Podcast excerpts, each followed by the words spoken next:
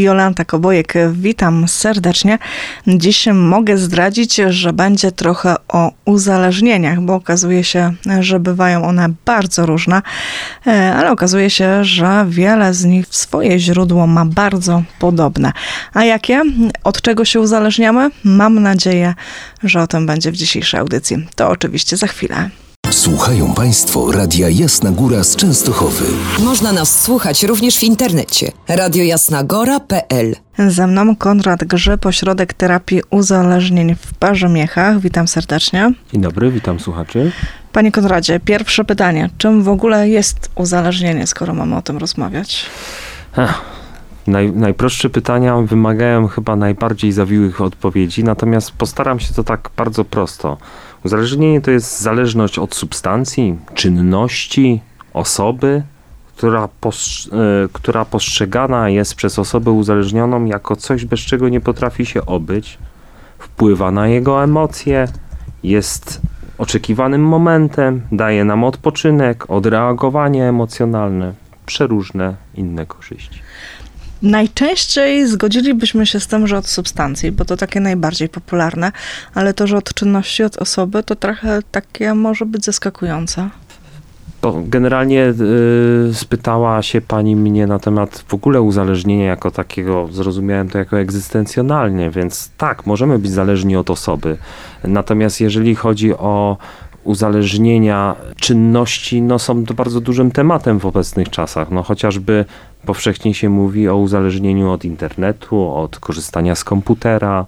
W zasadzie uzależnić możemy się od wszystkiego, co sprawia nam przyjemność. To skoro się można uzależnić od wszystkiego, to czym jest to uzależnienie, czym jest nauk, a czym jeszcze jest to zdrowe korzystanie? Znaczy, generalnie efektem uzależnienia zawsze będzie robienie czegoś za dużo. Więc w postrzeganiu tego e, z punktu widzenia homeostazy, jakiegoś takiego umiaru życiowego, zawsze jest w jakimś stopniu szkodliwe. Natomiast wiadomo, że uzależnienie od substancji chemicznych, które dodatkowo rujnują nasze zdrowie, rujnują e, na przykład e, nasze życie pod względem prawnym i społecznym, no wiadomo, że tak, tego typu uzależnienie jest najbardziej dotkliwe. Jak się pracuje z takimi ludźmi, którzy próbują coś robić z tym uzależnieniem? Ech. Jak się, jak się pracuje z takimi ludźmi? Generalnie, jeżeli chodzi o uzależnienie od substancji, najpowszechniejsza jest praca psychoterapeutyczna w przeróżnych formach. Na czym ona polega? Jak wygląda? Tu w zależności od, no bo różnorodność w zasadzie na naszym takim firmamencie leczenia w Polsce jest przeróżna. Od społeczności terapeutycznej, która jest stosowana w Monarach, po, po grupy psychoterapeutyczne, które stosowana jest w ośrodkach bardziej krótkoterminowych, po oddziaływania indywidualne w postaci indywidualnych oddziaływań psychoterapeutycznych, po elementy psychoedukacji. No, jest bardzo dużo tego. Tylko tak sobie myślę, że to jest chyba już ten kolejny krok, który gdzieś tam jest w trakcie leczenia robione, bo wpierw, no to jednak chyba trzeba tego człowieka tak po prostu fizycznie odtruć. Nie zawsze jest to konieczne. To zależy, jaka jest sytuacja, bo, ponieważ niektórzy yy, podejmują od razu terapię, nie mają objawów y, abstynencyjnych, na przykład związanych z alkoholem, czyli tych objawów, występ, y, które występują z przyczyny nagłego przerwania jakiegoś ciągu i są to, y, są to zespoły objawów psychicznych i fizycznych więc y, nie mają tego, natomiast czują się uzależnieni, patrzą na e, swoje życie przekrojowo i widzą, że mają z czymś problem, więc od razu wtedy podejmują psychoterapię uzależnień. Zależy jaka jest sytuacja, ale bardzo często tak, bardzo często od jakiejś detoksykacji należy zacząć w przypadku substancji. No właśnie, bo też się tak trochę zastanawiam, e, jak to e, jest, bo jeżeli rzeczywiście ktoś jest uzależniony od alkoholu, mhm. E, od narkotyków, no to to jest takie oczywiste. Dobrze byłoby, żebyś trafił na terapię, żeby coś z tym zrobić, ale czy są takie sytuacje, kiedy ktoś trafia do was, kiedy chce leczyć swoje uzależnienie od czegoś, co byście powiedzieli, że niekoniecznie jest uzależnieniem? Od telewizora na przykład. Rzadko się nam to zdarza, ponieważ zazwyczaj no, yy, takim powszechnym w społeczeństwie uzależnieniem, którego mało kto leczy, jest na przykład uzależnienie od nikotyny. Bardzo dużo jest palaczy, natomiast mało kto podejmuje jakieś leczenie w, takie stricte medyczne w tym, w tym, e, e, w tym temacie. Rzadko się to spotka, przynajmniej w naszej poradni. Nie wiem, jakie są inne doświadczenia. Tak sobie myślę, że może dlatego, że to nie jest aż tak bardzo e, dla ludzi z otoczenia trudne. No bo mhm. jeżeli rzeczywiście ktoś używa alkoholu, narkotyków, mm, no to bywa agresywne, e, bywa w jakichś sytuacjach niemiłe. To są też również koszty, to, że nie wiem, zaniedbuje mieszkanie, w końcu gdzieś tam na ulicy ląduje, no różne są sytuacje uzależnienie od nikotyny trochę tak traktujemy na zasadzie takiej, że jest ono mniej bolesne. Mhm. No tak, no ale y, statystycznie jest to pierwszy zabójca. W, w, pierwszy zabójca na świecie. Najwięcej ludzi umiera z powodu używania nikotyny. Ale też w sposób pośredni. Tak, w sposób pośredni, bo ona wywołuje pewne choroby, na które e, ci ludzie umierają. Dokładnie, więc to mhm. też powoduje, że tak naprawdę gdzieś tam trochę niekiedy też dajemy przyzwolenia na pewne uzależnienia, tak sobie mhm. myślę, społecznie. Mnie się wydaje, że dużo jest takich i w ogóle kontekst społeczny i kulturowy przy wielu substancjach, no pewne rzeczy yy, różnicuje. No, pod względem alkoholu jest tak samo. Jest to też narkotyk, który jest, yy, który jest powszechny, powszechnie dopuszczony społecznie, jest legalny. Yy, dopuszczamy że pewne wydarzenia świętujemy za pomocą alkoholu, używamy w pewnych sytuacjach naszego życia e, alkoholu, jest to traktowane jako normę. Natomiast w przeciwieństwie do tego, na przykład WHO przestało w ogóle mówić o bezpiecznym dawce mm, przyjmowanego alkoholu. Mówi się tylko o dawkach, które niosą ze sobą najmniejsze ryzyko, czyli w domyśle każdy niesie jakieś ryzyko. A to chyba trochę zastanawiające i zaskakujące, bo po raz pierwszy to słyszę w kontekście, e, no tak sobie myślę, no byłoby do usłyszenia jeszcze w kontekście kobiet w ciąży. To tak, bo o tym coraz głośniej mówimy, e, że każda ilość alkoholu w przypadku e, ciąży jest niedobra, jest zła. W przypadku e, innych sytuacji to jest zastanawiające, przynajmniej mnie. że tak się mówi. E, no tak, rozmawiamy o tych uzależnieniach, rozmawialiśmy o tym, czym jest to uzależnienie, ale też tak kolejne pytanie, które się rodzi, to jak wchodzi się w uzależnienie? Bo to nie jest tak, że ja chcę być osobą uzależnioną. Oczywiście wszyscy tłumaczą i mówią, że nie, nie, mnie to nie dotknie. Ja kontroluję picie, kontroluję palenie, mogę w każdej chwili rzucić mhm. i tak dalej. Więc jak wchodzi się w to uzależnienie i kiedy mówimy, że jest przekroczona ta granica? E, ja może odpowiadając na to pytanie, też ustosunkuję się do poprzedniego pytania, które mam wrażenie, że nie do końca odpowiedziałem, bo podawała Pani przykład telewizora, uzależnienia od telewizora. Mnie się wydaje, że wszystko jest kwestią pewnych dotkliwych dla nas objawów, które pojawiają się w życiu. Na przykład przy uzależnieniu od internetu możemy u naszego dziecka często zaobserwować na przykład ubytki w higienie, e, trudności szkolne i tego typu inne rzeczy, które pojawiają się gdzieś dookoła tej czynności, którą on nadmiernie e, e, wykonuje. Wydaje mi się, że właśnie w tych objawach, tych dotkliwych y, społeczno-zdrowotnych y, objawach, gdzieś pojawia się pewna taka granica naszej reakcji, że my wtedy zaczynamy reagować, jak widzimy coś bardzo niepokającego i ryzykownego. Nie? Więc jak, jak dochodzi do tego wszystkiego, jak to wychwycić? Powiem pani tak szczerze, że na przykład pracując z osobami uzależnionymi, nawet dzisiaj, e, prowadząc zajęcia terapeutyczne, zadałem takie pytanie, czy potrafią w swoim życiorysie odnaleźć ten moment, kiedy to już było uzależnienie. Mało kto to potrafi. No właśnie. Bo zazwyczaj to wygląda po prostu tak, że robi się coś systematycznie, coraz częściej. Bardzo często przychodzą jakieś sytuacje życiowe, co po prostu nasilają to ale nikt zazwyczaj nie potrafi odpowiedzieć, czy problem był przed tą sytuacją życiową, co nasiliła, czy, czy dopiero pojawił się w trakcie jej, że wtedy się to nasiliło, było, było więcej, więc e, dopiero się pojawił. Tym bardziej, że tak naprawdę niektóre rzeczy trudno obiektywnie ponazywać, bo tak sobie wyobrażam taką sytuację, kiedy mamy przeciętnego nastolatka, bardzo mocno zainteresowanego komputerem i on, jedna osoba powie, że on już jest uzależniony od komputera, bo spędza dużo godzin, a druga osoba powie, że to nie, to jest jego pasja, bo jego to inspiruje, rozwija. Mhm.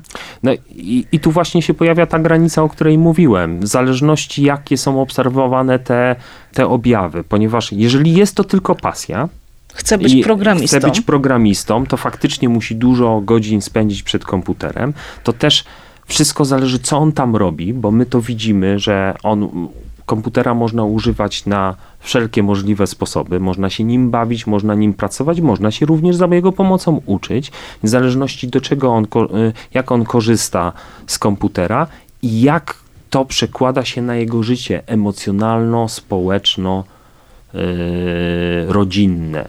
Bo jeżeli jakieś sfery jego życia mocno cierpią z powodu tej pasji, jest to zawsze moment do zastanowienia się. Zresztą, kiedy powinna się ta lampka zapalić? No, szczególnie tu myślę o rodzicach, ale w ogóle też w innych y, uzależnieniach. Kiedy picie jest już piciem problemowym, kiedy palenie jest paleniem problemowym, tak z perspektywy kogoś bliskiego. Trudna jest do wyczucia ta granica, zwłaszcza przy, na przykład przy alkoholu i przy y, polskim przyzwoleniu społecznym, ponieważ tak na dobrą sprawę z osób współzależnionych, czyli rodzin osób uzależnionych, relacji, bardzo często wynika, że one też przez długi czas to piwo dziennie, dwa piwa dziennie traktowało jako zupełną normę. Nie zauważały, że coś tutaj się zwiększa, zmienia pod tym względem. Natomiast. Albo się staje obowiązkiem. Albo staje się obowiązkiem ponad wszystkie jakieś różne inne rzeczy, czyli mówimy tu o objawie takim, że jest zanik dotychczasowych yy, dotychczasowych czynności sprawiających przyjemność na poczet tego, tych czynności, które są związane z substancją. Więc jeżeli, yy, jeżeli do czegoś takiego dochodzi, to generalnie jest to już jakiś, jakiś symptom problematyczny, ale bardzo często, bardzo ciężko to jest zauważyć, ponieważ no, ginie to w morzu jakiejś powszechności, jakiejś takiej codzienności i w zasadzie my reagujemy dopiero wtedy, kiedy jakieś takie bardzo jaskrawe sytuacje się wydarzają. Czyli na przykład e, do tej pory pił te dwa piwa dziennie, ale dzisiaj już jest taka awantura i tyle wypił, że na przykład jest interwencja policji. No to się już otwiera e, klapki, e, klapki z, oczu nagle spadają, że coś się tu faktycznie dzieje. Natomiast prawdopodobnie problem pojawił się dużo wcześniej. Nie? I y, bardzo często nie jest on wcale związany tylko z y, tym, że osoba przestaje y, wykonywać pewne swoje, pewne swoje obowiązki, ponieważ jest to mit, że osoba uzależniona nie jest w stanie przepracować dnia, wytrzymać do wieczora. Bardzo często we wczesnych fazach robią to znakomicie, tylko po prostu układają swoje życie dla picia. Tworzą sobie okazję w codziennym życiu i układają sobie cały dzień pod tym kątem, żeby móc spożywać na przykład alkohol. I sytuacje takie newralgiczne pojawiają się, kiedy ten plan nie wychodzi, kiedy wtedy ujawnia się stosunek emocjonalny danej osoby do tego planu, czyli do tego, że to piwo wieczorem, jeżeli go nie ma, to jest albo bardzo duży smutek, albo złość jeżeli go nie ma z przyczyn na przykład osoby z naszej rodziny, bo uniemożliwiła w jakiś sposób to, to jest złość na nią, wybuch lub agresja. smutek, agresja lub nic nie, nie odzywanie się. Ale to też nie jest tak, bo y, powszechne jest uważanie, że osoba uzależniona na przykład nie pojedzie na imprezę alkoholową i nie będzie w stanie się tam na przykład skontrolować ilości alkoholu. Wręcz praktyka pokazuje coś zupełnie odwrotnego, że osoby uzależnione potrafią nawet nie pić na takich imprezach. Bardziej chodzi o to, co się dzieje później w zaciszu domowym, jak sobie to rekompensują, nie? Dlaczego nie piją? Czy to jest tak, że nie chcę, żeby inni zobaczyli, że mam problem? No, jest powszechne takie z, z, myślenie, no ale jest faktycznie to, że jeżeli rodzina zaczyna coraz częściej wspominać, że jest za dużo tego alkoholu, osoba czuje się obserwowana pod tym względem, to po prostu zaczyna to ukrywać. I, i, I, niespodzianką dla żony na przykład jest to, że on jak zwykle wypił dwa piwa dzisiaj wieczorem, ale nie wie żona o tym, że tym dwóm piwom towarzyszyły dwie setki wódki, wypite gdzieś tam e, w pomiędzyczasie, a piwo znakomicie maskuje zapach tego mocniejszego alkoholu, a efekt został uzyskany. Tu Radio Jasna Góra. Nadajemy na 106 MHz. Telefon do studia 34 365 17 47. Przed piosenką wspomniał Pan troszkę o tym e, współuzależnieniu, czy o pracy z tymi osobami. I no właśnie troszkę o tym temacie bym chciała, bo tak, mówiliśmy o tym, że największe przyzwolenie ma alkohol, co też powoduje, że najwięcej pracy, czy najwięcej możliwości pracy osobom uzależnionym od alkoholu y, jest proponowane, bo to są grupy dla osób uzależnionych, dla współuzależnionych, dla dzieci i tak dalej, i tak. Czy również są takie prace z osobami współuzależnionymi od innych substancji, z tymi bliskimi? Mhm. Generalnie, generalnie tendencje teraz obecnie w środowisku uzależnień e, idą w kierunku w ogóle integracji wszystkich uzależnień. W sensie takim, że dostrzegamy to, że pod względem na przykład pracy psychoterapeutycznej nie ma bardzo dużych różnic między pracą z osobą, która jest uzależniona od alkoholu, a na przykład jest uzależniona od amfetaminy. Wiadomo, środowiska się zmieniają, sposób działania substancji się zmienia, same objawy abstynencyjne są różne w tym wypadku. Problematyka taka szczegółowa gdzieś się lekko różni, ale generalnie mechanizmy, które, takie globalne mechanizmy, które rządzą samym tym zjawiskiem, są bardzo podobne i yy, no podobne takie yy, są synonimami takimi. Natomiast no powszechne jest to, że przy poradniach od uzależnienia od alkoholu są zawsze programy dla osób współuzależnionych i generalnie te programy dla osób współuzależnionych wywodzą się tak historycznie z uzależnienia od alkoholu, a raczej wzleczenia uzależnienia od alkoholu w Polsce. Natomiast wydaje mi się, że łącznie z całą integracją całego środowiska to również będzie oferta dla wszystkich e, rodzin, osób, rodzin czy osób bliskich dla osób uzależnionych, ponieważ one są narażone na podobnego typu problemu i konsekwencje.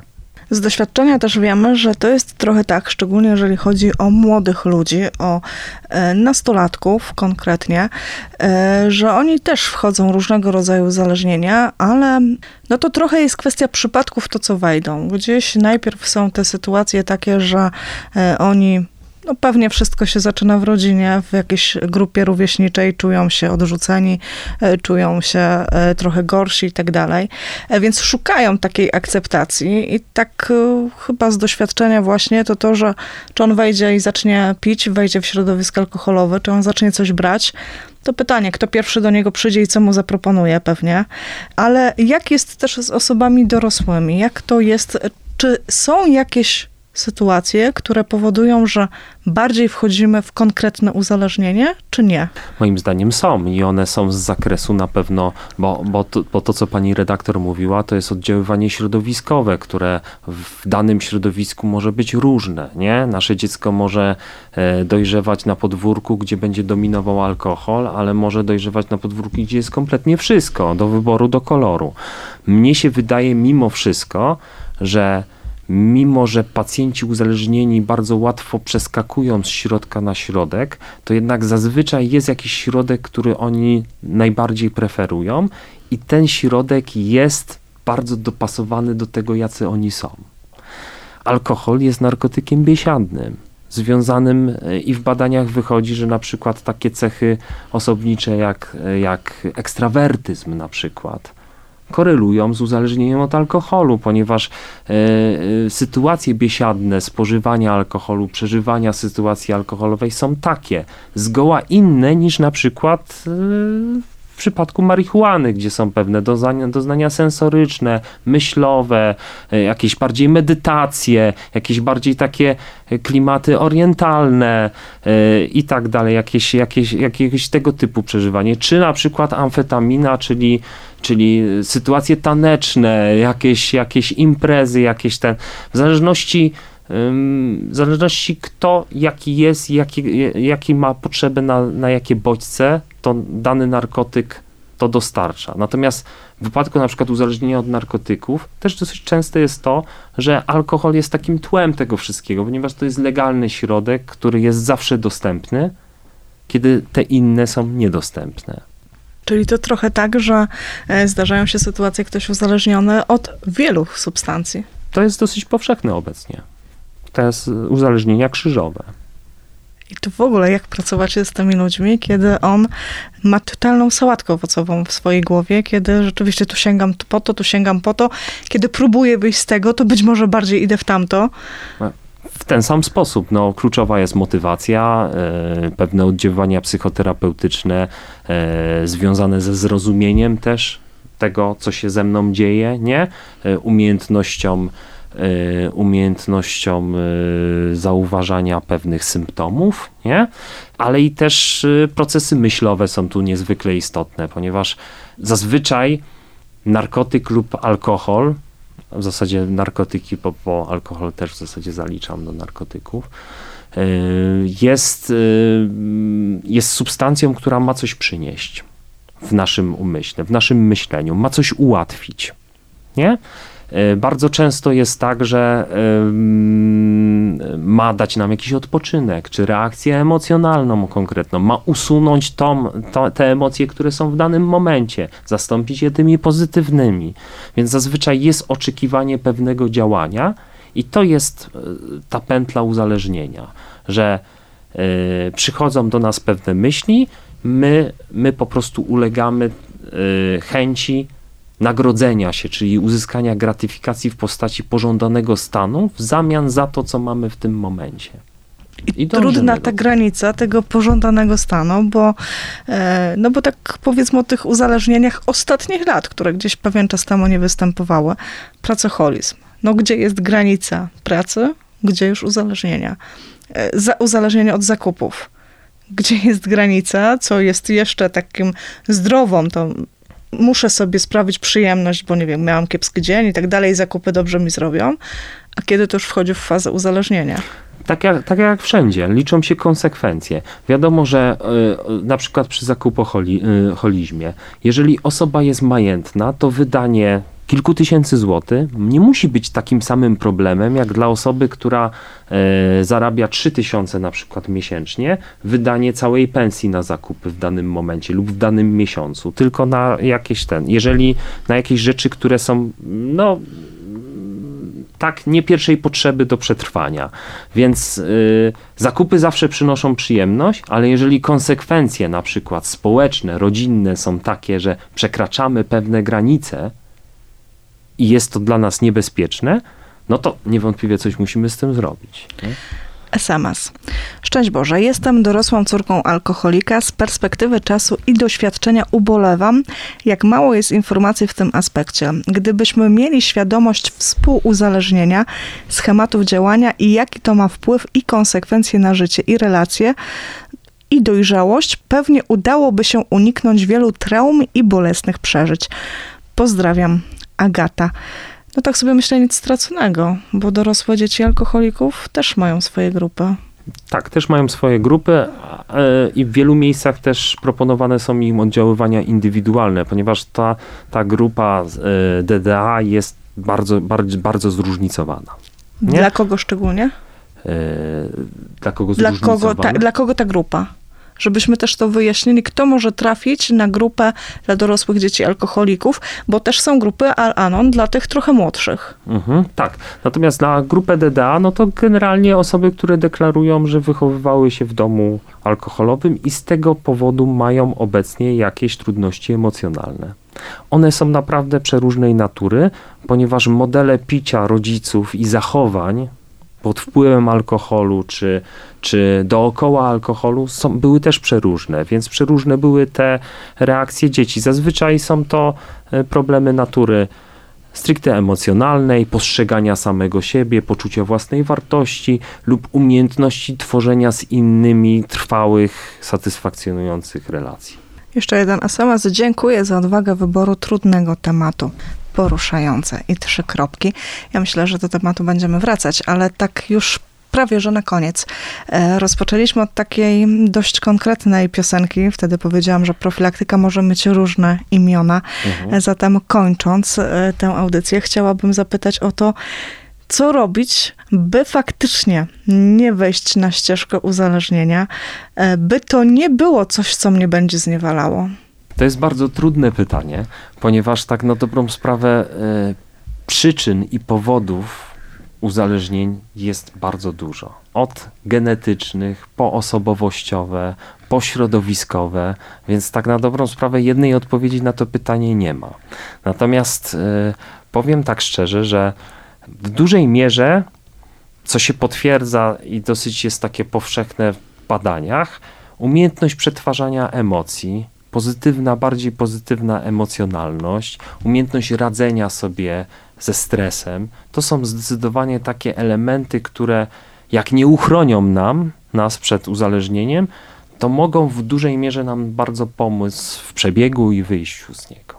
Wspomniałam o tym, że będziemy ten temat kontynuować e, i myślę, że tak się stanie. A na dziś już e, bardzo serdecznie dziękuję. Z nami był pan Konrad Grzyb z Ośrodka Terapii Uzależnień w Parze Miechach. Serdecznie dziękuję. Dziękuję ślicznie.